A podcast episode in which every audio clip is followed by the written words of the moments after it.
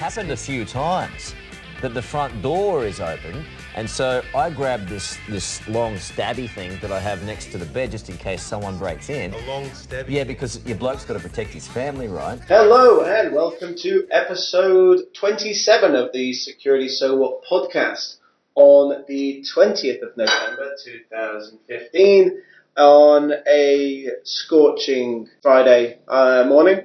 It's set to be like 41 degrees today. Yeah. So we are all sitting here in our shorts. No, I'm kidding. um, certainly, uh, I've got the air conditioning pumped on because it's going to be a brutal one today. Um, but on that, we're all good. Um, Enough of the weather updates. enough of the weather update. Uh, you can tell I'm a pom. Um, so I'm always talking about the weather. So I'm here joined today um, with Nick McDonald, and I am your host, Mike Ferguson. hey everyone. Cool. So um, we will get started. We've got a couple of uh, articles. We're obviously in a bit cheerier mood today uh, than uh, the negativity of last week after all of those different data breaches and feeling like uh, it's an uphill battle. Um, but yeah, we've got some uh, interesting articles today. So Um, we'll go through, determine whether or not we think they are fun or kind of interesting and worth taking note of. Uh, but before we do, we have to state that the thoughts and opinions expressed on the podcast are ours and not necessarily those of our employees. But they might be. But they're not, probably not. oh, we're in a June. It's good. Um, it's Friday, it's nearly the weekend, and uh, it's nice and warm for once. So uh, let's get started. Uh, the first article today comes from eSecurityPlanet.com and says that 40% of companies expect an insider data breach next year. So essentially, a recent survey of 500 IT decision makers and 4,000 employees in US, UK, Germany, and Australia, conducted by Loud House on behalf of a ClearSwift, has found that 40% of companies expect to experience a data breach resulting from employee behavior in the next 12 months. So that's not the, you know, the, the nation states, the, you know, advanced malware, all of that kill chain stuff that we, we talk about. That's, you know, the, a user extracting data from the network that is at a, you know, outside of security, you know, the security policy. Um, what is interesting um, is that um, this isn't. I don't actually think. I think we all know this. This isn't actually the fault of the employees necessarily. Not always. You're going to get some bad apples, and certainly, like you know, you find in certain businesses, right, like within sales, where contact information is crucial. You know, to remaining competitive, like you don't want to find that everyone have all your contact information because you know you don't want them then speaking to speaking to your customers about you know competitive products. Um, but I think that you know, for most part, um, you know, it's people just don't know what really constitutes a data breach. I mean, if they're just doing their job, I mean, seventy-five percent is the number listed here that says employee uh, seventy percent of employees believe their company doesn't give them enough information about data policies and what is expected of them. Now, I imagine that if you are going, oh, look, yeah, I'm just really busy. I'm a trusted person. I'm just trying to do the right thing. I'm going to take these um, these reports and these con- this contract information home so that I can work on them and get them done over the weekend. That's fair enough. You're being efficient and a good employee, and you want to get more work done for the organisation. But no, No. if you don't want that, and that that's might not be a bad thing. I mean, it really does depend on every organisation and their strategy and their and their posture. But Yeah. if they've made that decision, they can't just go, well, that's that's for, for security to know, and we're just going to. You have to tell the business, and that business is, you know, the, the life force of that business is the employees, Mm. And just say, you know, you're, right, you know, it's part of our policy that we won't, we don't allow that. Certainly during any uh, enrollment process, you know, you once you're getting somebody, you know, you've employed someone, let them know. We don't allow the use of Dropbox. If you need to take something home, speak to IT about the secure methods for doing so.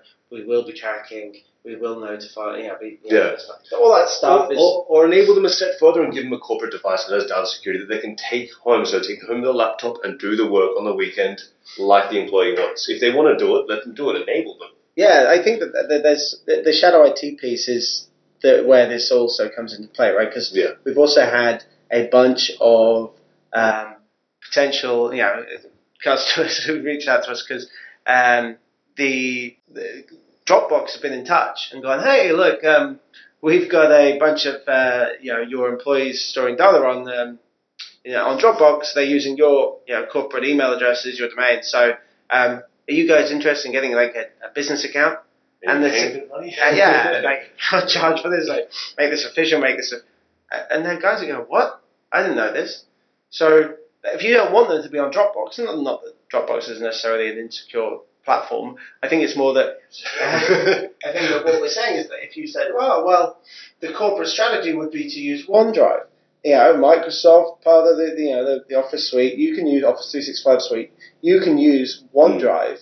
And there you go, you've got access, and we're going to monitor that and make sure that you don't upload nasty stuff, stuff to it. Yeah, that's. I mean, that's exactly right. The uh, I suppose the, the co- the corporate policy around data security has got to protect against the whoops moments as well. I mean, I got I got a story here for you this morning. Woke up at five o'clock, getting ready for the gym. This this is the sort of thing that I, things that happen to me. So it, it's obviously not. It happens to everyone else, but I'm sure it just happens to me a little bit more. Uh, woke up at five in the morning, go to the gym. Uh, went to have a banana, peeled the banana, uh, and threw away the actual edible part in the bin. Looked down, went to go take a bite, and realised I was just holding skin. That's the most Australian thing I've ever heard. Yeah, uh, Aussie, I woke up, you know, I live by the beach, gonna go to the gym at 5 a.m. in the morning. Lots most palms are just like, what the hell? um, you, then you make the stupid mistake of throwing away your banana. Beautiful. The, the worst part was is that was my last banana, so it wasn't the best start of the morning. But it's those sort of those sort of colossal uh, f ups that, that you need to be um, secured about. Yeah, I, I guess what you're saying is like, um, uh, the, people are going to go, oh, perfect. Well, I'll just send this to my Hotmail address, and then I'll do it at home. They're not thinking in a malicious sense. It just, oh, I just didn't think that that was a bad thing. And it says here, like 50% of respondents admit that they actually disregard the company's data protection policies in order to get things done. And I think that that's an interesting one in, in itself in psychology. Of, you know, this is just the way I like to do things. And that does mean that perhaps we need to have some strict controls around, well, I want you to be dynamic. Um, and that means the business and the security team and the IT team need to have their you know, uh, finger on the, you know, the, on the pulse of the business uh, to really understand, like, oh, look, we're trying to be dynamic, we're trying to do this stuff. It's not about being restrictive and protecting data. It's about how do we enable them, get them to be really dynamic, so that when they need, oh, it comes second nature. You can give them training on this stuff straight away. And I'm sure that that is possible, Yeah. but it requires you being, you know, on the pulse of the business and, and really being integrated with the business as opposed to just going, you know, a bunch of nerds in the, you know, in the dungeon downstairs setting up policies that restrict the business. Yeah, uh, definitely. But it could could also be a step further that's required from the organisation, since I'm sure everyone's been in this position where there's some corporate uh, session that's on about training on something, and you've gone, no, I've got I've got too much workload on right now. I'm going to go ahead and tackle this because this has got a deadline that's really really close. And if I'm if I if I sit in that room for two hours, I'm going to be up till midnight working on this. And it could be those sort of particular instances when the, it's actually critical to the organisation and could have a really big knock-on effect. The could be the uh, a sort of it would require more of a business director to go, no, this is more required. Make sure you have your work done by this date because you need to be trained for this. Yeah, no, I, I, I agree. I agree.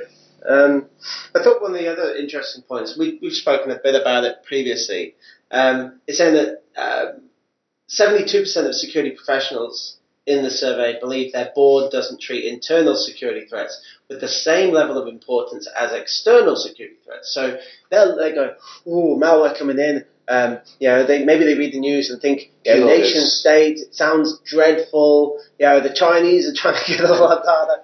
Let's try and block this stuff out. And you're going, okay, that's that. Whilst that is important, the people who already have your data are those inside um, or third parties. I mean, we did the global state of information su- uh, survey two weeks ago. Twenty-two percent, and you know uh, both you know both the internal users and third-party contractors were joint you know top of the the biggest risk to an organisation because they have your information and They have access. Yeah, it was yes, okay. So malicious entities trying to get in, so that they can get your data, and then they can try and take it out or do something disruptive with it. You've already given some guys you know, They're your employees, they're already in and they've got your information.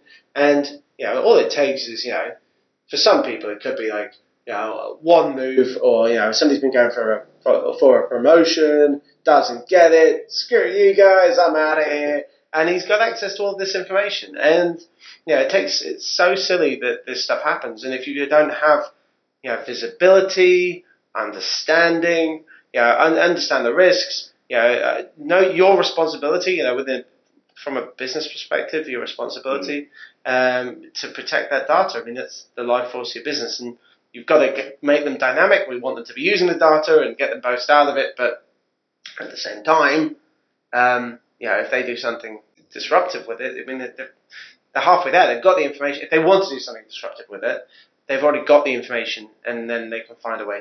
Yeah, people always say, "Oh, DLP's crazy," because if they want to find a way, They'll they'll find a a way.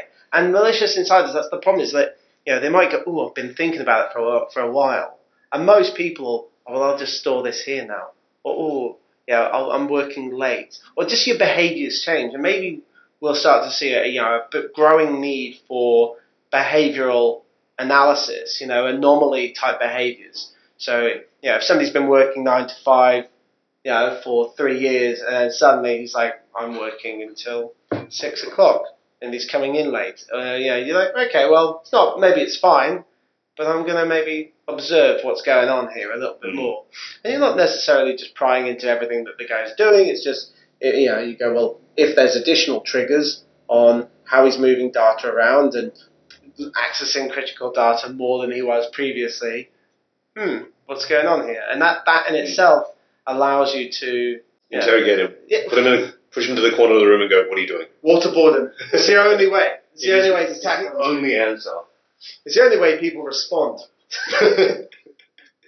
Sorry, um, that's definitely not the case. Twisted sense of humor. Apologies. Definitely not the case. Um, so I just thought that was kind of interesting. So 50% say that they disregard companies' um, data protection policies. 75% believe that their companies aren't giving them enough information. Um, and then the policies themselves, anyway, are more interested in uh, external threats than the people who already have your information. I mean, that's that's kind of interesting, right? So um, I totally agree. Forty percent of companies should probably expect an insider data breach because the priorities are all messed up, all messed up.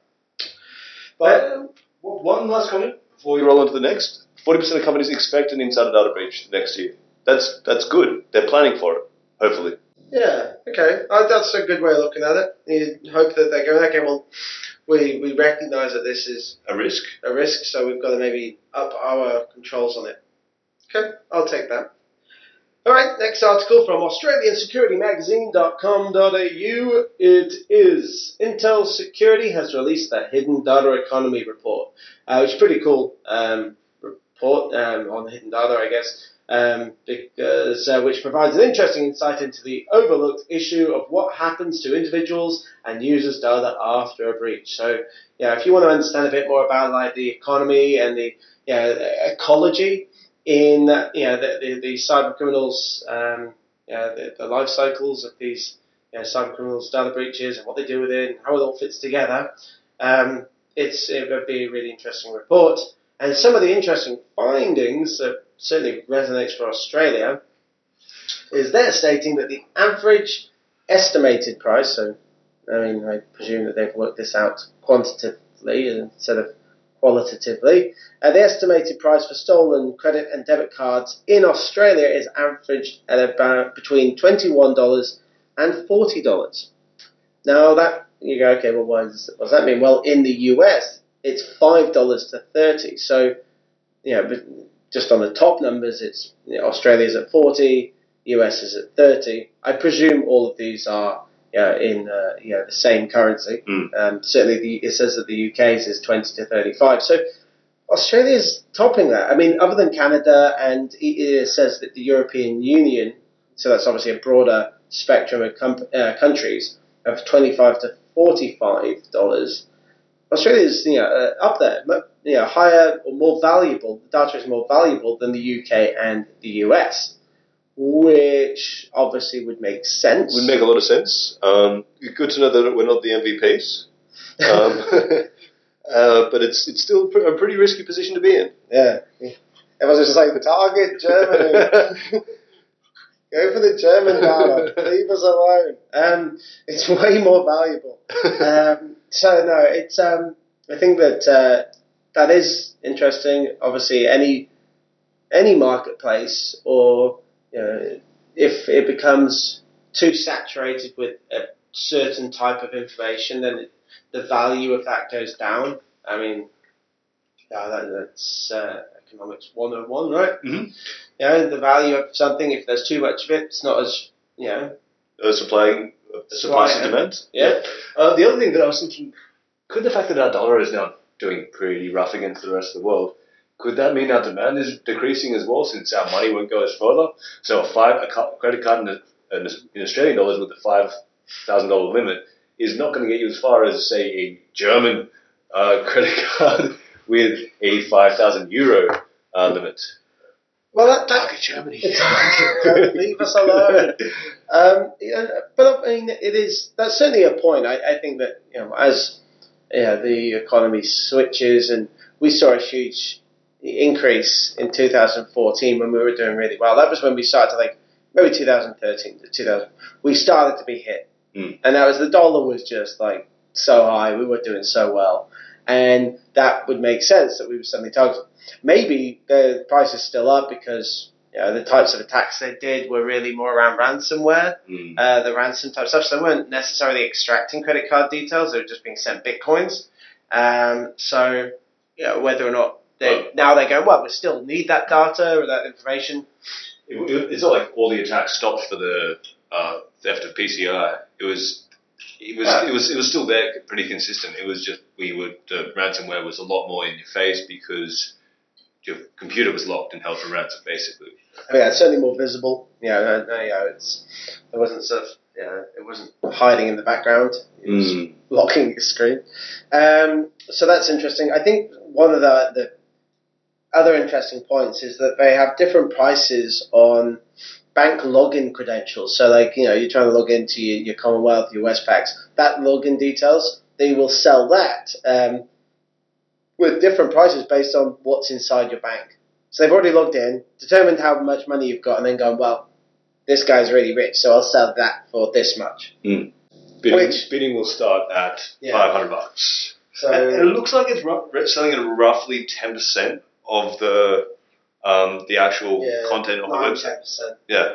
So, uh, so basically, I'm guessing that the key thing they'll be doing from there is using the account to purchase a untraceable fund. So, uh, Michael Ferguson, your account is compromised. I'm now going to purchase X amount of Western Union dollars and send it to my Mm. cousin, something like that. log in and then just do a salami attack where just I'd set up a recurring payment of one dollar every month. Yeah. and do that for yeah I mean I, depending on who it is they're not going to notice. Could be ten dollars it could be a hundred depending on how much money these people have. So there's just it's just crazy that they have that. And you you made a great point earlier about you know credit card uh, payment uh, or insurance is all around the credit card. So if you've got you know, somebody making a payment, you know, on you know your online banking, is that going to be covered?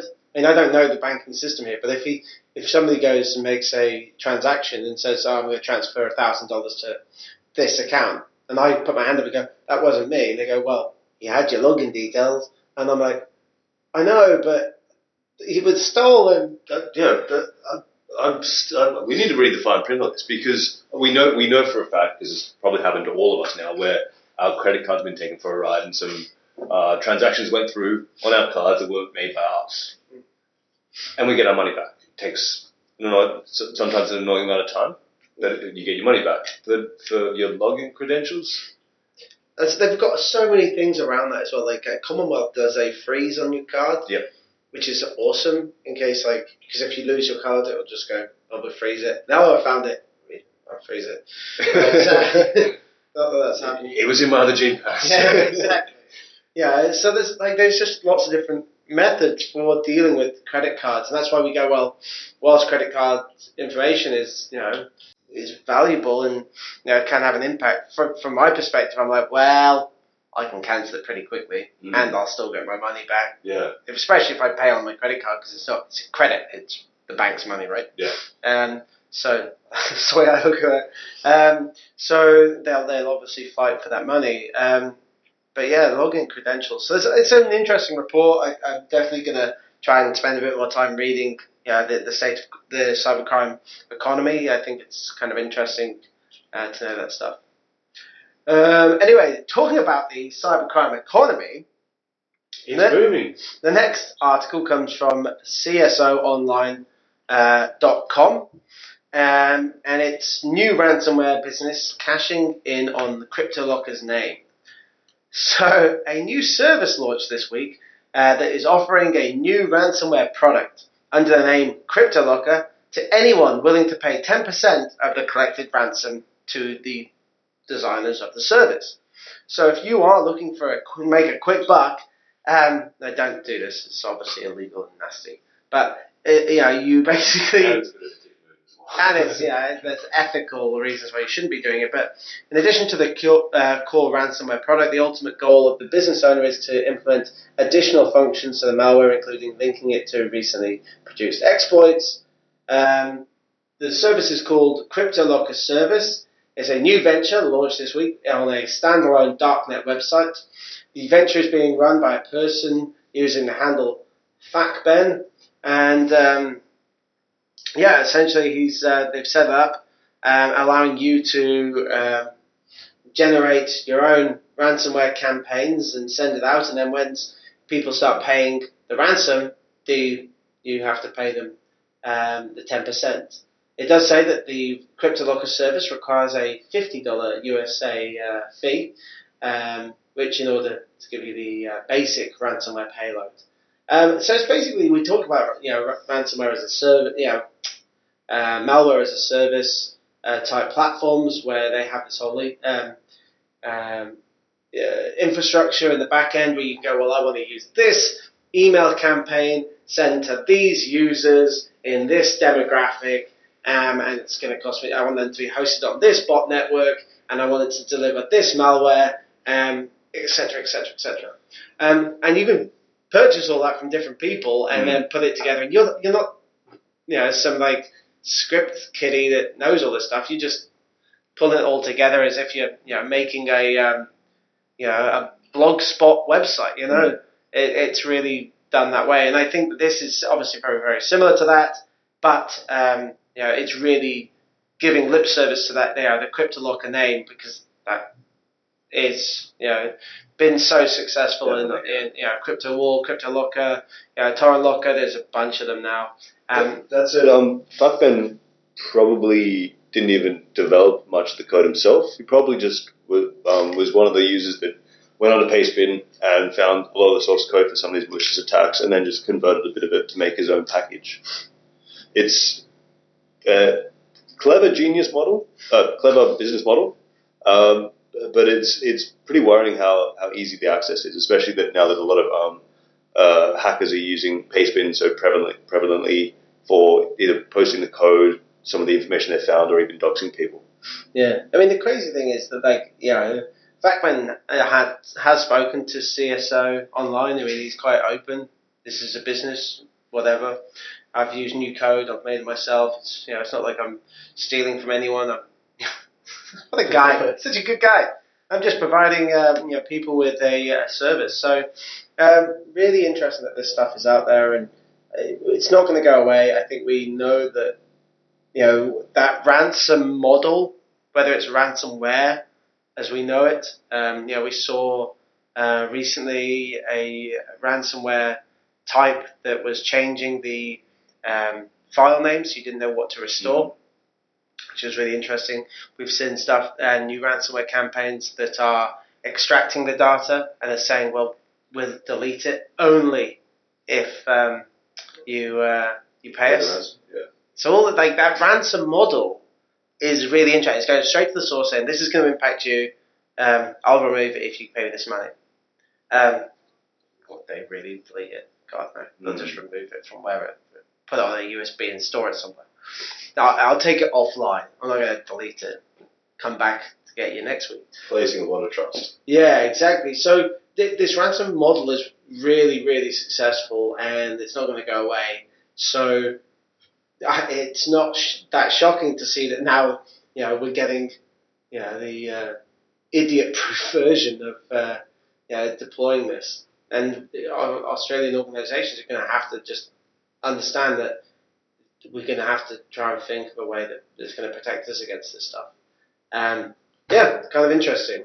And on top of that, the next article from ARN, um, arnnet.com.au, um, it's basically saying that Australia increases clicks on malicious URLs in Q3 of 2015. We're now ranked fourth in the world for the highest number of dangerous clicks. Uh, I mean, despite the onslaught of email campaigns that contain URL, you know, links in them, the increase was it um, across the country, more than 22 million hits to dangerous URLs were made in Q3 of 2015, which is a rise from 18.7 million the previous quarter. Now, whether or not that means that there were more actual emails sent, Mm. so there was more opportunity for people to click, it doesn't say. But we're still clicking them. And, I mean, I, I'm not seeing that. The, the some of the campaigns, obviously, we get we get access to customers' emails, and we obviously have seen it online. A lot of this stuff. I don't see too many, um, yeah, really clever phishing emails. Not recently, no. No, like uh, some of the campaigns that we saw with like you know Energy Australia and Auspost and all those that were just like, oh yeah, that looks totally like a legitimate email. But when they were coming out, people were like, if you get an email from Auspost or the state debt, um, uh, uh, whatever, the state Yeah, debt yeah. recovery, don't click it. Don't click it. And so it became pretty popular pretty fast, and everyone was aware. Just don't click it. Don't click an email from Australia Post. It's not Australia Post. These ones are kind of slipping under the radar. It's the, the attacks have increased, but they're really basic, and so therefore they're not getting as much notoriety because it's not sort of a big name company. I think that's actually pretty. Yeah, like because some of the emails are yeah they're from like uh, Sandra Burke at something uh, invoice, you know November 2015, and you go oh, okay. Well, I've, I've um, from uh, assisting customers or, or sort of providing health checks, I've seen a number of um, these mal- uh, malicious links that um, have been caught, and they were coming from legitimate um, organizations, legitimate Australian organizations, um, uh, either from actual compromised domains or it was spoofed. Uh, and they were all relating around invoices. A lot of them were relating around um, macros in Word documents. But they seemed like what a potentially a small business might be sending out. Pretty basic, not Hmm. not a huge amount of construction to the email, and it would pass a lot of the, the email sender checks as well, in, in most cases. Yeah, no, I, I, I think that like they're definitely just a different approach. They're looking slightly different, um, Mm. but it's still a significant number of increases. And whether or not we are one, are we having the right security awareness training for our users? Two, are we implementing the right type of uh, email controls, or are we still dragging our heels and going, oh well, budget's being you know, decreased, and you know, the CEO wants us to go mobile, and that's more important to us right now strategically. Our users, we're just going to have to suck it up and keep cleaning up these infected machines. Um, maybe that's the case, but you know, it, this stuff is just not going away, and you know, it's having an impact on businesses. So, you know, from what we keep reading and from what we, you know, whenever we go into a meeting with, you know, customers that they're screaming that things are bad and it's a, it's a real cause, well, it's time to do your job and, you know, we've got to clean the stuff up and do mm. what we can to, to fix it. And on that, wait, that's a little segue. Yeah. Next one, I'm, I'm, that's two in a row. Pretty, pretty good at this now. it's from itgovernance.co.uk. Uh, we'll make this the last of the articles today. It's basically eight basic cybersecurity questions you should be asking right now. So, following Tuesday's announcement by the UK's uh, government that uh, uh, the Islamic State is plotting cyber attacks, um, bringing down the infrastructure of uh, the UK, the government is renewing its calls for companies to protect themselves against cyber attacks. How can you do this? Well, there are eight so easy steps to follow. Um, it's pretty good. I, I do admit I think they're pretty decent. Before we go into them, I think they're pretty decent. Some are easier said than done, but mm. I think if you were to go through and see what was required in your business, that you spoke to your IT guys, you spoke to your security guys, and said, for each of these points, what do I need to do?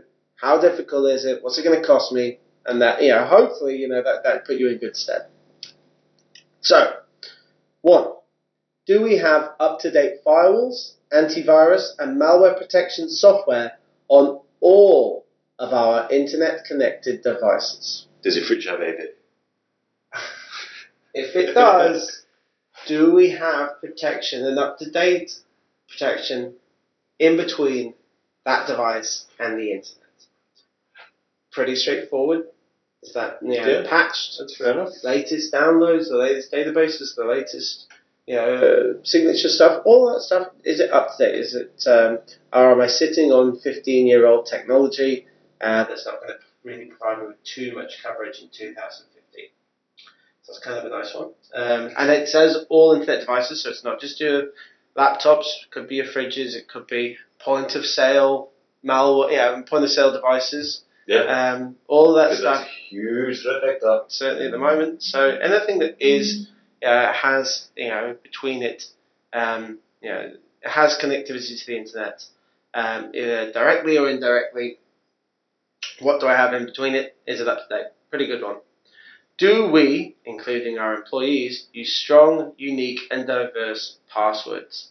Uh, and I'd go as far as to say you need things like LastPass and all of those, you know, mm. password stores. So that'd be a good one to, to look at.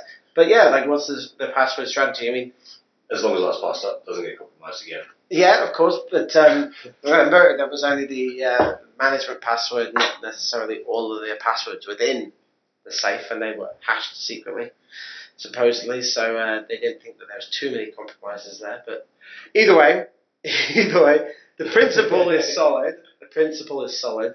Um, and I think just having a strong strategy around like passwords, and then telling you know, use new ways of changing your password. I know it's a difficult one. I know that um, you know you need something that can be easy to remember and type. Mm. We want you to lock your screens when you leave you know, your desks, so when you come back, you don't like Mine is far too long.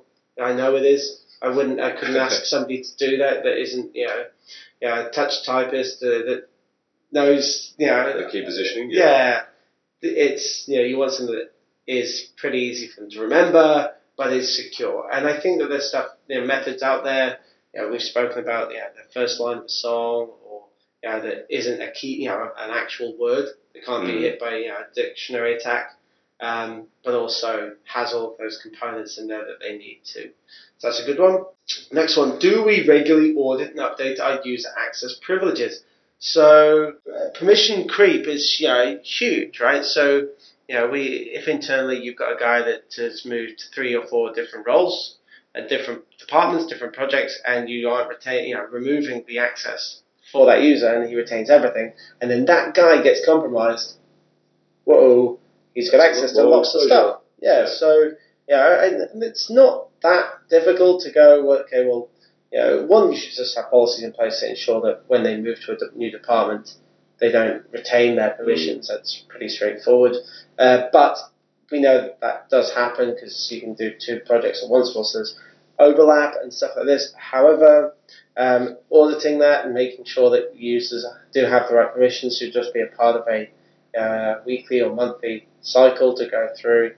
Um, yeah, quarterly, I wouldn't. Yeah, it's not too too bad, but they have a process in place just so they understand who's you know people have got the right access. Um, do we have effective configuration management systems and processes? Um, yeah, so obviously uh, any CMS systems, just make sure that they are yeah, have again, it's all permissions, so you want to make sure that they've got the right, uh, they're used for the right things, have the right permissions on them. Um, that's going to make most sense. Um, are we using unlicensed software? So, you know, with Shadow ITs and Macagon, do we have people accessing systems externally? So that's freeware, uh, that's open source, and I suppose that could even include people with black hats on and keygens, because a crack key could be doing contain other scripts in as well. I mean, it'd be great to have a you know an application whitelist that says you can't install anything other than these you know unmodified systems. Yeah. Um, the other one that's interesting, I was reading about the other day, is just the number of systems that have um, you know unofficial uh, the, the number of Linux servers that have unofficial software installed on them um, because it's just scripts and you just run them and you know you can get them off the internet and that's not part of you know the um, official platform because it's usually done by the IT guys who just like I just need to get it done. Um, so all that stuff, obviously, you know, if it's not licensed, if it's not known, if it's not listed on a security checkbox, there's risk to it. Despite us wanting to be dynamic, unlicensed software not just has a Mm. compliance aspect to it, um, but also the security risks to that. Um, do we update our software as soon as a new version is available? Of course not. No one does that. That's crazy. Uh, um, we Takes a lot of should. effort, a lot of downtime. Yeah, but there, there should always be a policy in place. You know, you certainly shouldn't be. Uh, yeah, I would say that if you know you're a year out of date, there's a broken process. I think that's fair to say. A year is, yeah, there's a broken process there. Would that, would that then also be applicable to um, your device OS as well? So, like a lot of organizations are running on Windows 7. Um, Windows 8 and 10 is now out. Obviously, Windows 7 has got a lot more exploits for it now than, say, Windows 10 does, since it hasn't been around for as long. So, couldn't you extend it as far as saying that you need to update to the latest OS as well? Yeah, one hundred percent. I mean, that's that's exactly it. If you're, you know, we know that XP is one of the most insecure platforms. Yeah. There's more vulnerabilities and exploits for XP, but people still use it, and you go, well, why? Because it's, I don't want to Bare bones. Yeah, it's a, yeah, a pain. it's faster. It's fast. It's a pain to upgrade. I've got to maybe get new hardware. It's costly. Well, know, then you have to understand that that's a you know a, a risk to your organisation. And So, so, is might be- Win, so is Windows 8, 8 though. Your productivity just, just disappeared. Just fighting with that thing. Just fighting. Yeah, yeah, that's a risk in itself. um, but we're here talking about vulnerabilities and preventing ISIS from infecting them, not uh, your, your Venting our opinions about um, Windows solutions. Um, so, have all of our employees recently received basic security awareness training? Well, obviously not, because you keep clicking on, these URLs. No, that's unfair. But you know, it's fair to say that you know there's so much stuff out there. You can get free security awareness training. You can send them on it, and just you know, in order to you know this month. Part of your ABCs or something, you know, like there must be some key KPIs saying we need you all to have sat and have have attended this. Mm. Um, it's not going to take them, you know, it's an hour out of their, you know, their you know, week, out of their month, out of their year, you know, but it- it's not going to, you know, do too much. Um, and it could be the difference. I mean, it's, you know, that one person goes, oh, yeah, I remember seeing that in that training. It could be really useful. And it's unlikely that they'll do that, but, you know, Mm. there is a benefit to it. That's why we do it. And um, do we regularly conduct vulnerability assessments of our websites, applications, and networks? Of course, it's, you know, anything that is owned by yourself that could be compromised. We've seen lots of websites in Australia. Australian businesses have been infected, Mm. um, you know, compromised. Very frequently. Um, online applications, and you know, that, that kind of stuff needs to be checked. I think most people think they think vulnerability testing is purely on the network and can, you know, you get pen testers to, to infect your system, but you know, just any type of assessment on this and understanding where the risks are, you know, is going to be really useful for you to be able to like continue to go, okay, well, which of those other seven, you know, the, the, the other seven Mm. requires the most, you know, urgency.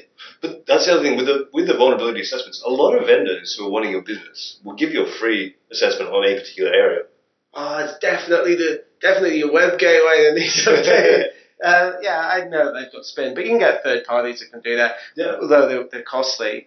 Um, but any, they, if that, if they're willing to do it, you know, for free, get all of them to do it. I mean, just get them in and they Yeah. can And, provide. and if they if they show something that's valid, there's a need for that to be improved, then sure, you can go with that vendor. If most- they, if they don't, then goodbye. I think also most vendors are, you know, willing to say, "Oh, look, we're doing the great job," you know, as well. You know, it's, it's quite nice.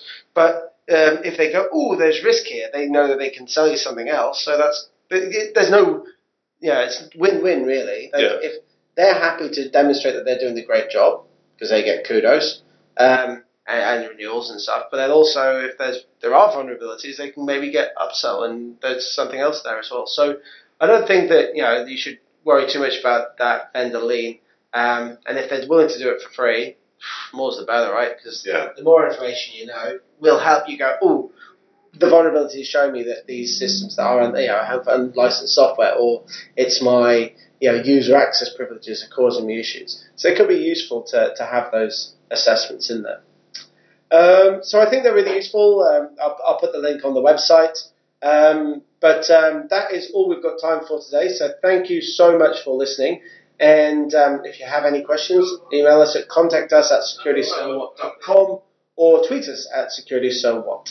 Thanks for your time and have a great weekend. See. You